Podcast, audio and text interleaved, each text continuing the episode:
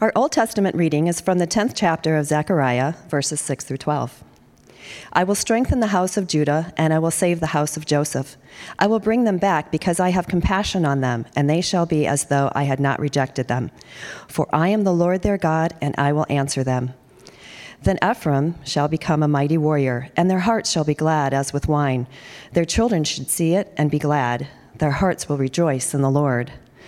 And I will whistle for them and gather them in, for I have redeemed them, and they shall be as many as they were before, though I scattered them among the nations. Yet in far countries they shall remember me. And with their children they shall live and return. I will bring them home from the land of Egypt and gather them from Assyria, and I will bring them from the land bring them to the land of Gilead and to Lebanon, till there is no room for them. He shall pass through the sea of troubles and strike down the waves of the sea, and all the depths of the Nile shall be dried up. The pride of Assyria shall be laid low, and the scepter of Egypt shall depart. I will make them strong in the Lord, and they shall walk in his name, declares the Lord. This is the word of the Lord. The epistle reading is from the fourth chapter of Acts, verses 1 through 12. And as they were speaking to the people, the priests and the captain of the temple and the Sadducees came upon them, greatly annoyed, because they were teaching the people and proclaiming in Jesus the resurrection from the dead. And they arrested them and put them in custody until the next day, for it was already evening. But many of those who had heard the word believed, and the number of men came to about 5,000. On the next day, their rulers and elders and scribes gathered together in Jerusalem with Annas the high priest, and Caiaphas, and John, and Alexander, and all who were of the high priestly family. And when they had set them in the midst, they inquired, By what power or by what name did you do this? Then Peter, filled with the Holy Spirit, said to them, Rulers of the people and elders, if we are being examined today concerning a good deed done to a crippled man, by what means this man has been healed, let it be known to all of you and to all the people of Israel that by the name of Jesus Christ of Nazareth, whom you crucified, whom God raised from the dead, by him this man is standing before you well. This Jesus is the stone that was rejected by you, the builders, which has become the cornerstone and there is salvation in no one else. For there is no other, no other name under heaven given among men by which we must be saved. This is the word of the Lord. Our gospel reading for tonight is from Matthew chapter 12. Jesus, aware of this, withdrew from there, and many followed him, and he, he healed them all, and ordered them not to make him known. This was to fulfill what was spoken by the prophet Isaiah. Behold, my servant whom I have chosen, my beloved with whom my soul is well pleased. I will put my spirit upon him, and he will proclaim justice to the Gentiles. He will not quarrel or cry out, nor will anyone hear his voice in the streets. A bruised reed he will not break, and a smoldering wick he will not quench, until he brings justice to victory. And in his, and in his name the Gentiles will hope. This is the gospel of the Lord. Before you have a seat, would you please pray with me? Lord God, we thank you for your word, especially this night, the word that reminds us of our salvation in Jesus. We pray that you'd open our hearts, stir our faith, remind us of your great love. For we pray in the name of our Savior Jesus. Amen. And now, would you please be seated? Well, we've been in this Connects series, the word that connects, for the last few weeks. And some of these great themes of the Bible the themes that we need to remember as we look at individual passages so that we don't get led astray. These great themes that we see all throughout the scriptures. We started the first week. The wonderful truth that we looked at in Deuteronomy is God created his people, and as God declared it good in Genesis, he declared it something different in Deuteronomy. The words were these You are holy, you are chosen, and you are God's treasured possession. And when God speaks a word, that word is true, brothers and sisters. We are holy, chosen, and treasured. Last week, we were reminded of the sin that so easily entangles us and the fact that God needed to form his people. And he did so by sending the law and the prophets. That the expectation is that the people of God will live and behave as the people of God, that we who are declared holy and chosen and treasured would live that out every day of our lives. God forms his people. And this week we get to the heart of the matter, the heart of the scriptures themselves. the true message, what the scriptures are all about from beginning to end. They're about God saving his people, the work that God has done for us because we couldn't follow the law perfectly, because we weren't people who were moldable and formable. Instead, we were people who would go our own way. God didn't dismiss us, but declared us holy, chosen, and treasured, and sent his son Jesus, the Word made flesh that connects us to God so that we would be reconnected with Him now and for eternity. This is the heart of the Scriptures. This is what we see today. This is what we have the opportunity to focus on today. Today, we talk about Jesus. So if I'm a little excited tonight, you'll know why. Right? As a pastor, this is the only message that we have to declare, the only message we have to proclaim. In fact, some of you guys know Wally Gerber. Wally usually worships over in Fishers. Every Sunday, Wally says to me, So you're going to talk about Jesus again this week? And every Sunday I say the same thing. It's the only message I have. And he says, You might mix something else in, but that's it. It's the only name given under heaven by which we must be saved. This is the message of the church, the message of Jesus Christ. This is the heart of the matter. And, and you heard our readings tonight, and you might say, those are the readings that were chosen to talk about Jesus' mission and ministry, to talk about what Jesus has done. In particular, Matthew chapter 12. I mean, why wouldn't you pick John 3:16. Anyone heard of that one? Right? For God so loved the world that he sent his only son that whoever believes in him would not perish but have everlasting life. Or what about John chapter 1? In the beginning was the Word, and the Word was God, and the Word was with God, and the Word was God. He was with God in the beginning. And then fast forward a little bit, the Word became flesh and dwelt among us. Why not use that one to talk about Jesus? Well, the truth is, brothers and sisters, we could pick just about any verse in the Bible because it's truly the core, the heart of the message of the scriptures that we approach the Bible with this understanding that it's always trying to teach us about what God has done for us in Jesus Christ, about what God has done to reconnect, reconnect us to Him. And so, Matthew chapter 12, we could say, is as good as any. But I think it's even better than just any because it tells us something unique that we might forget about what God has done for us in Jesus Christ, that we might forget about who Jesus is. In fact, I, I think it's always important for us to be reminded of who Jesus is and to be reminded that it goes beyond even our Sunday school understanding. And that as we approach this, we know him even better and we know and see him even more in the scriptures for God's purpose, that we might fall more in love with him each time. Now, again, many of you have known Jesus since the time you were really little, and you've walked with him through different seasons of your own lives, and so you know him pretty well. But, but I want to tell you, recently, I've, uh, I've attended several funerals. And every time I attend a funeral, I'm always struck by, by the eulogy, and I'm always struck by the words that are written on the back of the worship folder or the words that are written in the newspaper or on the website. Because when you read this bio of the person, when you read about their lives, it can be someone that you've known for a long time. And inevitably, at a funeral, you learn something about them. Right? Just this afternoon, we had a funeral over in Fishers. Bob Dannenberg, a disciple of our congregation. I've known Bob since he joined the church. I didn't know that he had 13 patents to his name for different electrical switches and things that he had designed. I learned something about Bob today. I can't share it with him in the same way because he is no longer with us, but instead dwelling with his Father in eternity. I learned something at that funeral.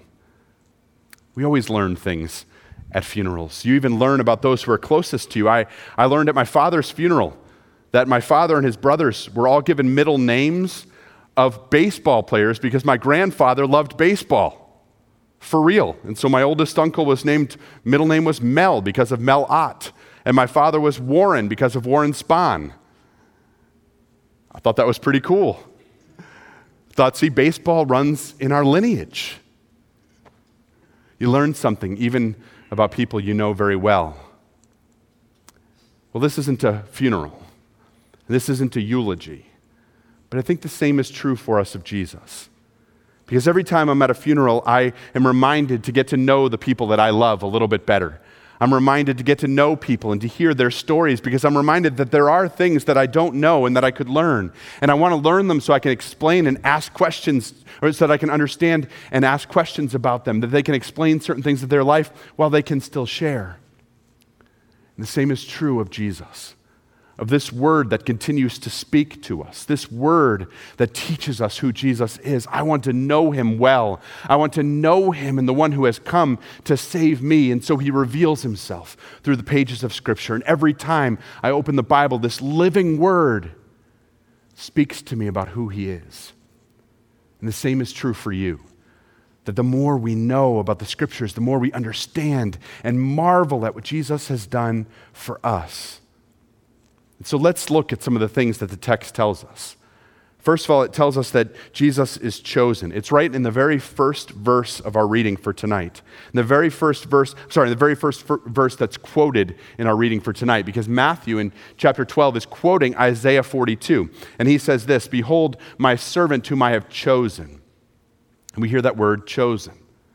And the word chosen is really important as we understand who Jesus is. You see, the word chosen, we typically know. In fact, you know the word chosen in multiple languages. Don't believe me? You ever heard the word Christ? Christ is a Greek word, it just means chosen. Have you ever heard the word Messiah? Nod your heads if you've heard it.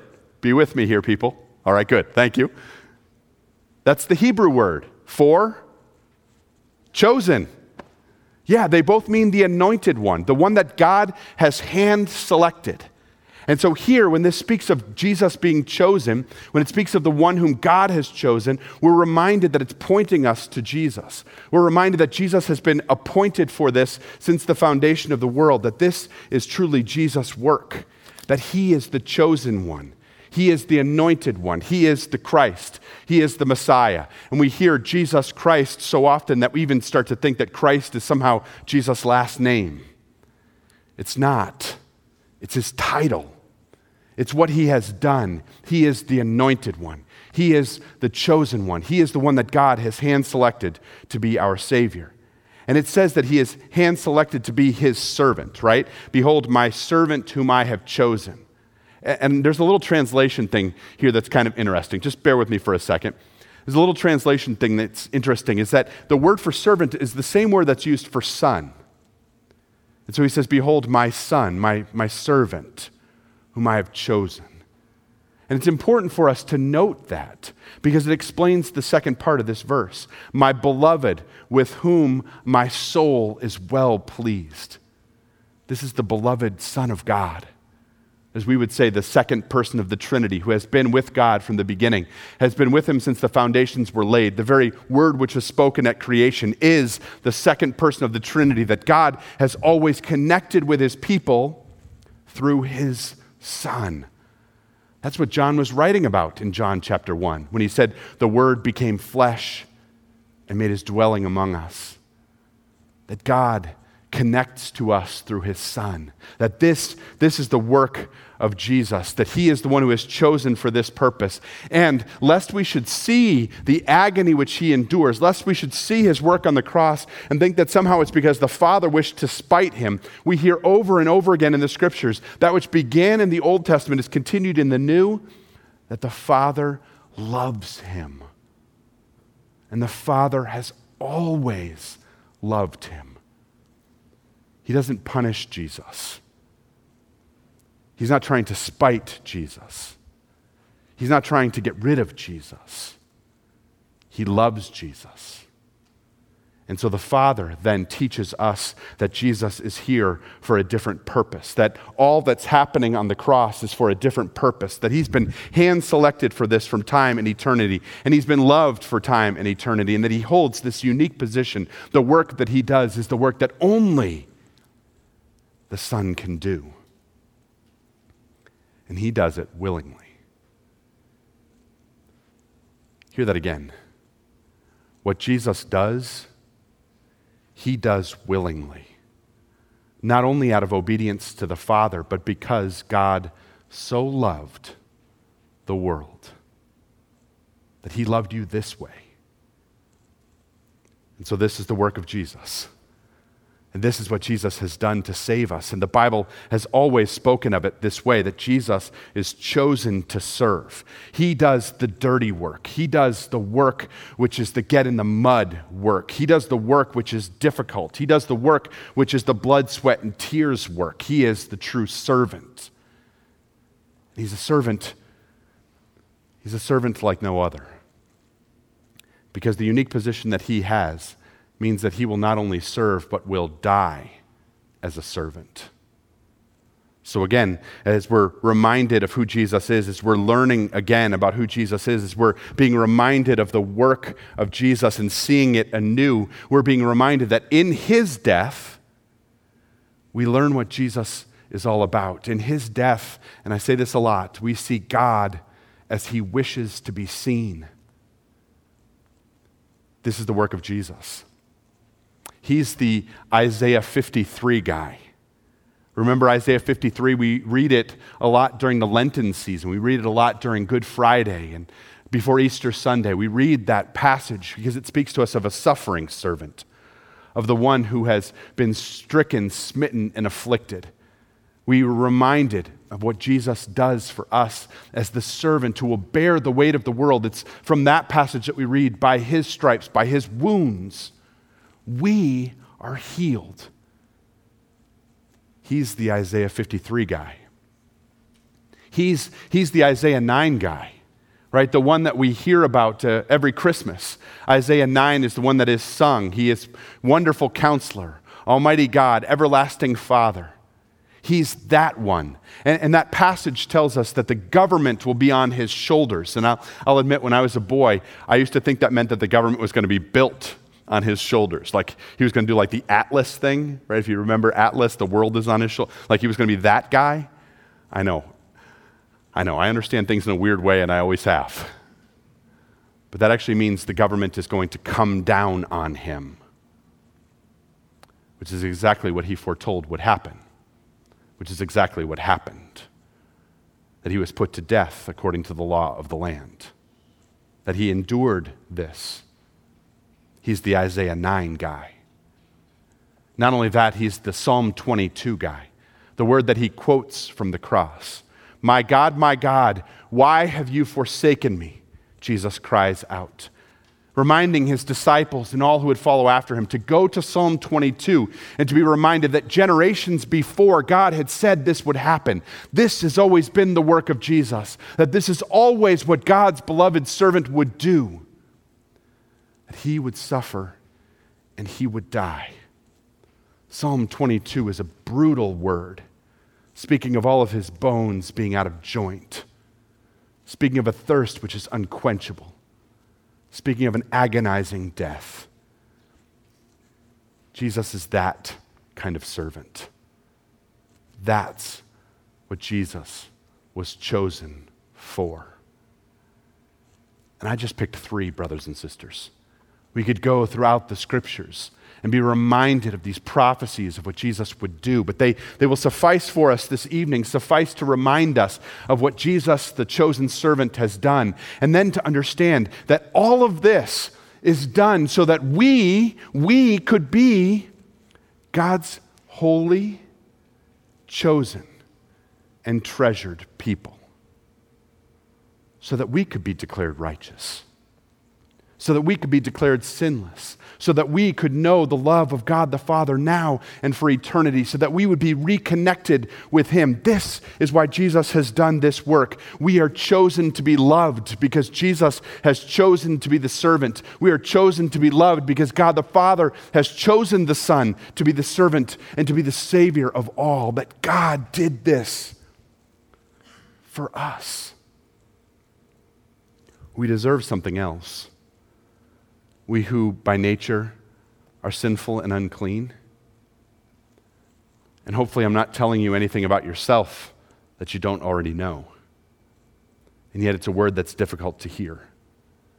To be reminded of our own sin and our own separation.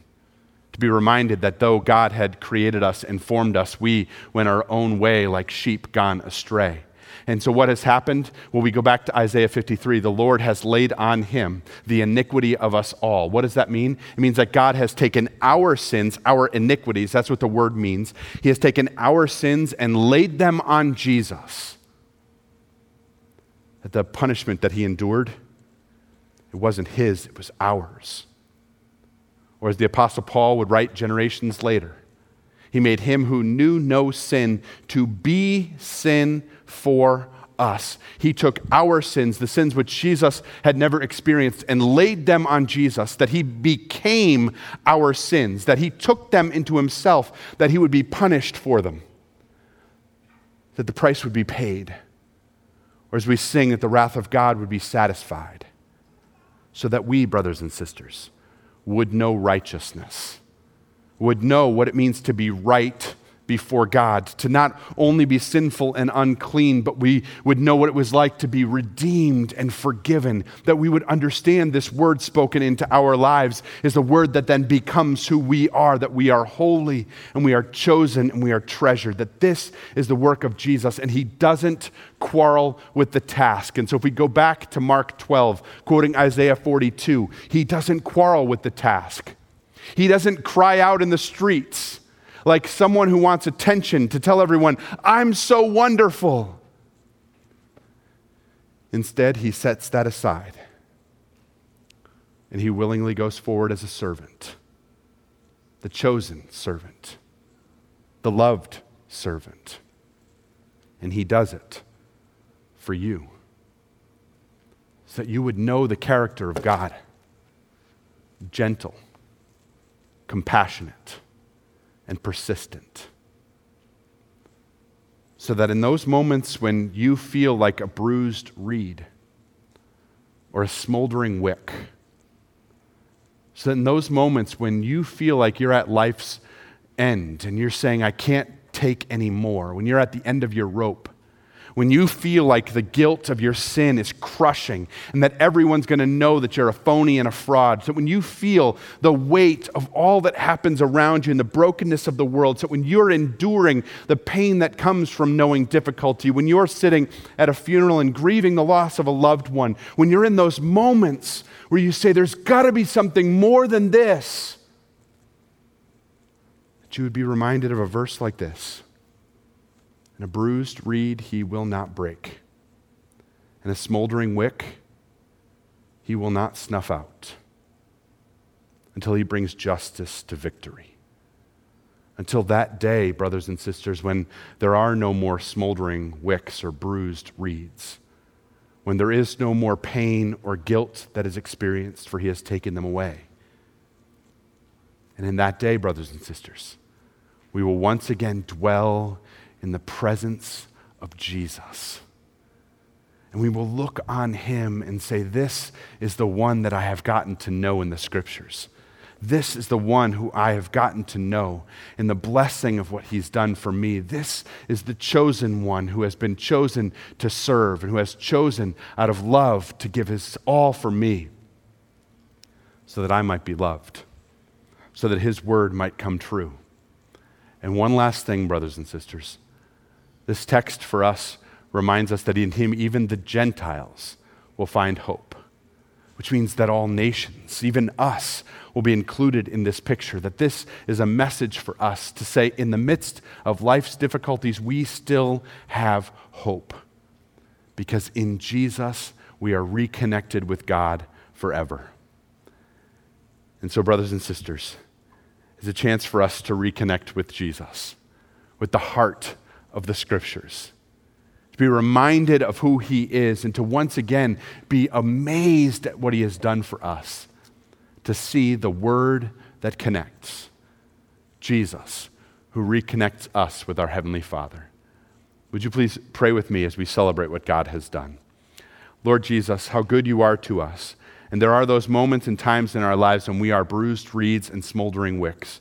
There are those times in our lives when we experience pain and difficulty, when we experience loss and longing. We lay those before you, for we know that you are gentle and compassionate. We know that you are strength in weakness. We see what you have done for us to remove our sin and guilt, to make all things new, to open up an eternity where we can dwell forever in your love. And so, Lord, as your people this night, we pray that you'd hear our prayer, our rejoicing in your salvation.